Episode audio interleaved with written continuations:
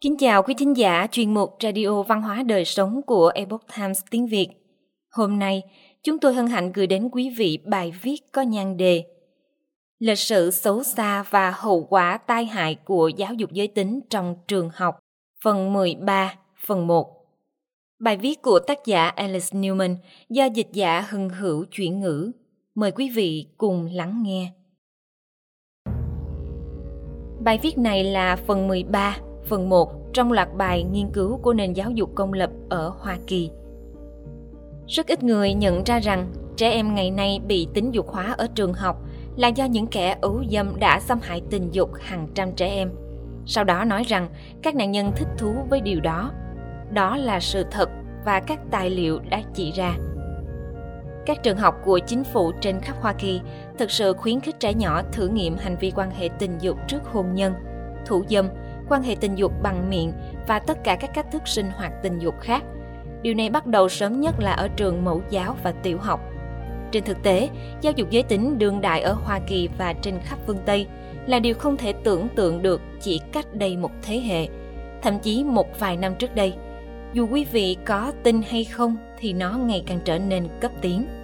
Tại California, một quan chức khu học chánh hàng đầu đã bảo vệ quan điểm dạy trẻ em ấu dâm vì đó là một trong số các kiểu khuynh hướng tình dục khác nhau đã tồn tại trong lịch sử. Hậu quả của việc cuồng giáo dục giới tính này rất tàn khốc và chặn đường biến Hoa Kỳ làm vào tình cảnh như bây giờ sẽ khiến quý vị choáng váng. Giáo dục giới tính gia tăng trong các trường công ở Hoa Kỳ có nguồn gốc từ thủ đoạn ngụy khoa học của nhà cách mạng tình dục Alfred Kinsey. Hàng trăm, có thể là hàng nghìn trẻ em bị hãm hiếp, lạm dụng tình dục và bạo hành sau đó những trải nghiệm của chúng được ghi lại dưới chiều bài khoa học. Mặc dù vậy, ngay cả trước khi Kinsey công khai hành vi đồi bại của mình với công chúng Hoa Kỳ ngây thơ, thì những kẻ theo chủ nghĩa xã hội đã thử nghiệm việc sử dụng giáo dục giới tính để phá vỡ gia đình, văn hóa, đạo đức truyền thống và quốc gia. Nghiên cứu của Kinsey Rất lâu trước khi Kinsey xuất hiện, các nhà giáo dục giới tính cho biết đã có một loại giáo dục giới tính được dạy trong trường học, nhưng nó không có tên như vậy. Và nếu so sánh nó với những gì mà Kinsey và những kẻ biến thái đã phát động trên Hoa Kỳ, thì chẳng khác nào so sánh cỏ linh lăng với thiên thạch. Vào đầu đến giữa những năm 1900, giáo dục giới tính ở Hoa Kỳ thường được mô tả là biện pháp an toàn vệ sinh, chủ yếu bao gồm các giáo lý tôn giáo và đạo đức về chủ đề này – các chương trình cũng cảnh báo trẻ em về những hậu quả kinh hoàng của quan hệ tình dục ngoài hôn nhân và trước hôn nhân. Bệnh hoa liễu, vết thương tâm lý, các vấn đề đạo đức và cảm xúc, vân vân. Đây là chuẩn mực cho nhiều thế hệ. Ý tưởng mới cho rằng trẻ em phải được giáo dục giới tính bằng những hình ảnh ghê tởm chỉ thực sự xuất hiện ở Hoa Kỳ vào giữa thế kỷ trước. Nó đến từ Kinsey, người được quỹ Rockefeller và người đóng thuế Hoa Kỳ tài trợ. Trong báo cáo, Kinsey được xuất bản vào cuối những năm 1940 và đầu những năm 1950. Kinsey đã dội một quả bom nguyên tử lên xã hội Hoa Kỳ. Cuốn sách được nhiều người xem này có lẽ là cuốn sách tồi tệ nhất từng được xuất bản ở Hoa Kỳ. Những phát hiện trong cuốn sách đã mở ra một làn sóng biến thái và một cuộc cách mạng tình dục cướp đi sinh mạng của nhiều nạn nhân mỗi ngày. Các chuyên gia kết luận rằng một yếu tố trong nghiên cứu tình dục của ông ta liên quan đến những kẻ ấu dâm, những kẻ lạm dụng tình dục trẻ em nhưng mượn cớ là thu thập dữ liệu khoa học. Dữ liệu riêng của Kinsey cho thấy hàng trăm trẻ em có khả năng đã bị một hoặc nhiều kẻ ấu dâm cưỡng hiếp hoặc quấy rối tình dục bằng cách sử dụng đồng hồ bấm giờ để tìm ra thời điểm trẻ em có thể trải qua cực khoái. Khoảng 200 bé trai dưới 12 tuổi nằm trong số các nạn nhân.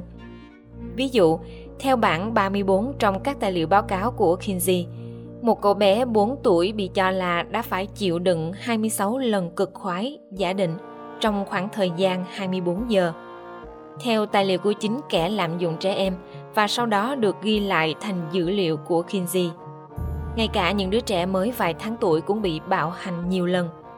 Một em bé 11 tháng tuổi bị cho là đã có 14 lần cực khoái trong khoảng thời gian 38 phút ngay cả một bé gái 4 tháng tuổi cũng đã đạt cực khoái. Tuy nhiên, các chuyên gia lưu ý rằng trẻ nhỏ không thể nào đạt cực khoái ngay cả về mặt thể chất. Vậy mà báo cáo của Kinsey tiết lộ rằng cách mà đối tượng xác định cực khoái ở đối tác của họ là toàn bộ cơ thể co giật dữ dội, thở nặng nhọc, rên rỉ, thúc thích hoặc khóc dữ dội hơn, đôi khi chảy nhiều nước mắt, đặc biệt là ở trẻ nhỏ. Điều đó nghe có giống như một cơn cực khoái không? Có lẽ đúng đối với một kẻ ấu dâm đang tìm cách biện minh cho những tội ác mang rợ của mình. Các chuyên gia như tiến sĩ Judith Ryman, một chuyên gia hàng đầu thế giới nghiên cứu về Kinsey và là tác giả của nhiều cuốn sách về nghiên cứu của Kinsey, đã chỉ ra rằng điều này cũng giống như khẳng định các nạn nhân nữ trưởng thành bị cưỡng bức nhưng lại thích điều đó bằng chứng là họ la hét khóc và co giật đây chính xác là những gì Kinsey đã làm và Hoa Kỳ đã tin Kinsey bị ông ta và các phương tiện truyền thông lừa đảo của ông ấy dắt mũi một cách thảm hại. Tại sao người dân Hoa Kỳ lại tin tưởng những kẻ làm dụng tình dục và cưỡng bức trẻ em vì những kiến thức sâu sắc về tình dục trẻ em này mà chưa bao giờ được Kinsey hoặc các học trò của ông ta giải thích một cách thỏa đáng? Như tiến sĩ Reisman đã nói, tại sao trên thế giới này lại có người hỏi một kẻ hiếp dâm rằng nạn nhân của hắn có thích thú không? Rồi trình bày điều đó với thế giới như là khoa học và bằng chứng rằng trẻ em thích bị quấy rối tình dục. Nếu ông ta làm điều đó với trẻ em làm sao quý vị có thể tin tưởng những điều mà kẻ tâm thần này nói? Bà hỏi. Cái gọi là nghiên cứu về tình dục của Kinsey cũng bị các chuyên gia khác dê bai và chế giễu. Chẳng hạn, giáo sư luật hiến pháp, tiến sĩ Joe Wright của Đại học Notre Dame đã tố cáo những gì mà Kinsey làm. Ông nói, bất kỳ thẩm phán, nhà luật pháp hoặc quan chức nào cấp tín nhiệm cho nghiên cứu đó đều phạm tội sơ suất và thiếu trách nhiệm. Đáng kinh ngạc là Kinsey thậm chí còn tuyên bố bọn trẻ rất thích hành động lạm dụng này và quan hệ tình dục với người lớn, thậm chí là loạn luân, có thể có lợi cho chúng. Trong số những thứ vô đạo đức khác, còn có một trích dẫn của Kinsey mà các nhà phê bình gọi là khoa học rác rưởi. Cũng nói rằng trẻ em thực sự là sinh vật tình dục ngay từ khi mới chào đời.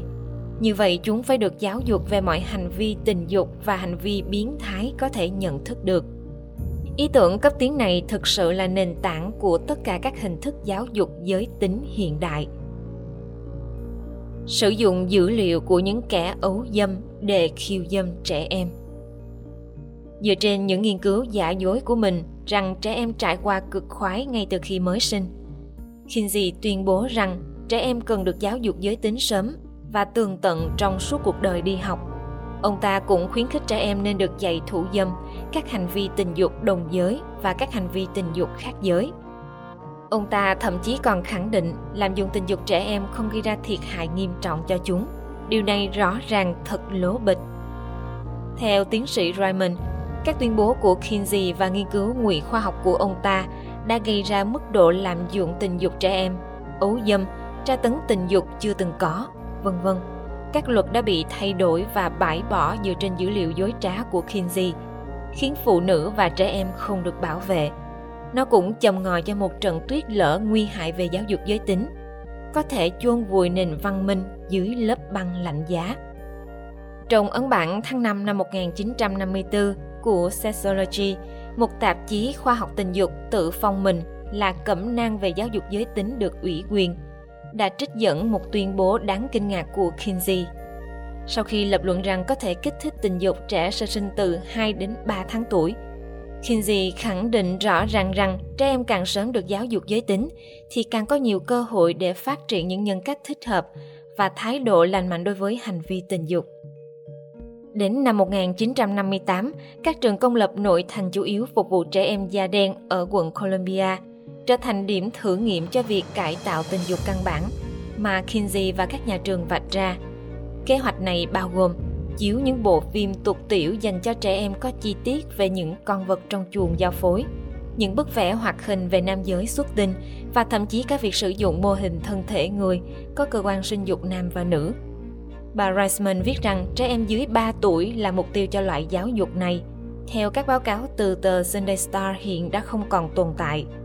Chúng ta có thể dự đoán được hậu quả của nó. Tỷ lệ mang thai ngoài giá thú tăng vọt, tổ ấm gia đình bị phá hủy, số nhà mồ côi cha tăng vọt, dịch bệnh hoa liễu bùng nổ, mức độ phạm tội gia tăng, các vấn đề sức khỏe tâm thần tăng vọt, vân vân. Sau những thành công đó, giáo dục giới tính từ ý tưởng của Kinsey bắt đầu lan rộng khắp Hoa Kỳ. Nhiều giáo trình giáo dục giới tính sớm thường núp dưới những cái tên gây hiểu lầm như giáo dục đời sống gia đình, được biết đến ở Virginia, đã trích dẫn công khai dữ liệu của Kinsey làm nguồn. Các nhóm ủng hộ tội phạm ấu dâm như Hiệp hội Tình yêu Nam giới Trẻ em trai Bắc Mỹ cũng đã công khai công nhận tầm quan trọng của nghiên cứu của Kinsey đối với mục tiêu của họ. Rất lâu sau khi Kinsey qua đời, các học trò của ông ta tiếp tục đẩy mạnh sử dụng những nghiên cứu gian lận của những kẻ hiếp dâm trẻ em làm cơ sở cho việc lạm dụng tình dục trẻ em trong các trường công lập. Những phát hiện trong nghiên cứu về những đứa trẻ này hoàn toàn phù hợp với giáo dục giới tính hiện đại. Cựu giám đốc viện Kinsey, tiến sĩ John Pankop, nói với CBS trong một cuộc phỏng vấn trên truyền hình. Viện Kinsey đã không trả lời yêu cầu bình luận từ The Epoch Times. Viện này trước đó đã công khai trả lời về những tranh cãi của Bancroft trên trang web của họ, đồng thời bày tỏ lo ngại về dữ liệu xác nhận rằng Kinsey đã thu thập được thông tin về cực khoái ở trẻ em từ những người đàn ông có quan hệ tình dục với các em bé trai và những người đã quan sát điểm cực khoái của chúng và một người đàn ông khác. Seekers ra đời Một trong những bài phát biểu quan trọng đầu tiên của Kinsey là về nhu cầu giáo dục giới tính cho trẻ em. Bà Reisman, người đã làm việc với Bộ Tư pháp và hiện là giáo sư nghiên cứu tâm lý học tại Đại học Liberty giải thích nhưng Kinsey khẳng định rằng chỉ có những chuyên gia được đào tạo bài bản mới có thể giảng dạy. Do đó vào năm 1964, Hội đồng Giáo dục và Thông tin Tình dục Hoa Kỳ, hiện nay được gọi là CICUS, đã chính thức ra đời. Những quan chức này sẽ là chuyên gia tình dục được đào tạo đặc biệt của Kinsey. Thật vậy, Seekers hình thành là một trong những dấu mốc quan trọng nhất trên con đường lạm dụng tình dục trẻ em ở khắp Hoa Kỳ và hủy hoại sự trong trắng cũng như gia đình tương lai của chúng. Tổ chức do tiến sĩ Mary Condoran thành lập đã nhận được khoản tiền lớn từ các tổ chức miễn thuế và người nộp thuế ở Hoa Kỳ. Nhân vật gây nhiều tranh cãi này trước đây từng là giám đốc y tế của Tổ chức Kế hoạch hóa gia đình. Vào cuối những năm 1950, Condoron đã đến Viện Kinsey ở Indiana. Tại một cuộc họp, nhóm các nhà cách mạng tình dục cấp tiến đã lên kế hoạch làm thế nào để thúc đẩy mục tiêu của họ và thậm chí đã phân công vai trò để thực hiện. Bà Reisman nói với The Epoch Times trong một cuộc phỏng vấn. Seekers quyết định phụ trách mạng giáo dục giới tính và nhiều đại diện của Viện Kinsey nằm trong hội đồng quản trị. Seekers được hình thành từ Viện Kinsey sau cuộc họp này. Họ quyết định Seekers nên thực hiện giáo dục giới tính mà ông Kinsey đã mường tượng. Bà Reisman nói. Seekers thực sự là cánh tay của Kinsey và là cánh tay của viện Kinsey vươn vào các trường học. Theo bà Reisman, năm 1979, mặc dù nhận được đủ loại tài trợ của chính phủ, Conderon đã so sánh nhiệm vụ phía trước của Seekers với việc truyền bá một tôn giáo mới. Đầu tiên, Conderon nói, người lớn sẽ phải được chuyển đổi tư tưởng để trẻ em rốt cuộc có thể phát triển và hiểu rằng tình dục không bị kiềm chế bởi bất kỳ tiêu chuẩn đạo đức nào được cho là lành mạnh. Seekers thực sự đã khá cởi mở về điều này. Trong báo cáo Seekers từ tháng 5 đến tháng 7 năm 1982, trên trang 6, tổ chức này đã đưa ra một thông tin chấn động về mối liên hệ của nó với Viện Kinsey. Theo bà Reisman, báo cáo cho biết, ít ai nhận ra rằng bộ sưu tập tuyệt vời trong thư viện – mà ngày nay được gọi là Viện Kinsey ở Bloomington, Indiana, được đặc biệt hình thành với một lĩnh vực quan trọng bị bỏ qua, giáo dục giới tính. Đó là vì việc để lại lĩnh vực này cho Seekers thực hiện không chỉ phù hợp với viện, mà còn với nguồn tài trợ chính của nó, Viện Sức khỏe Tâm thần Quốc gia. Báo cáo cũng tiết lộ rằng Seekers đã nộp đơn xin khoản tài trợ rất quan trọng từ Viện Sức khỏe Tâm thần Quốc gia do người đóng thuế tài trợ Khoản tài trợ này vốn dành để thực hiện một vai trò đã được lên kế hoạch cho Seekers. Theo cùng một báo cáo, vai trò này trở thành cơ sở dữ liệu chính cho giáo dục tình dục. Ngày nay, Seekers đã tuyên truyền giáo dục giới tính mạnh mẽ trên toàn quốc. Ở một số góc độ, tiêu chuẩn giáo dục tình dục quốc gia của tổ chức này kêu gọi bắt đầu quá trình giáo dục giới tính từ trường mẫu giáo, dạy cho trẻ em về tình dục đồng giới, cơ quan sinh dục, hành vi tình dục, vân vân. Seekers cũng khoe khoang về điều này trên trang web của mình. Seekers không phải là một tổ chức chuyên về các vấn đề đơn lẻ bởi vì giáo dục giới tính, như Seekers hình dung là kết nối và giải quyết nhiều vấn đề xã hội khác nhau. SESET là mối liên hệ của nhiều phong trào công bằng xã hội, từ công bằng chủng tộc và quyền LGBTQ đến phong trào MeToo. Khẩu hiệu mới của nhóm cũng tiết lộ rất nhiều điều, SESET vì sự thay đổi xã hội. Ngoài mối liên hệ với những quỹ lớn và đặc biệt là những tổ chức gắn liền với gia tộc Rockefeller, phong trào nhân văn cũng đóng một vai trò quan trọng trong tất cả những điều này. Trên thực tế, chúng có mối liên hệ to lớn đến mức lãnh đạo của Seekers, ông Calderon đã trở thành nhà nhân văn của năm vào năm 1974, tiếp tục quá trình chủ nghĩa nhân văn tiếp quản nền giáo dục Hoa Kỳ. Việc này đã bắt đầu từ thời John Dewey, như phần 4 của loạt bài này đã đề cập.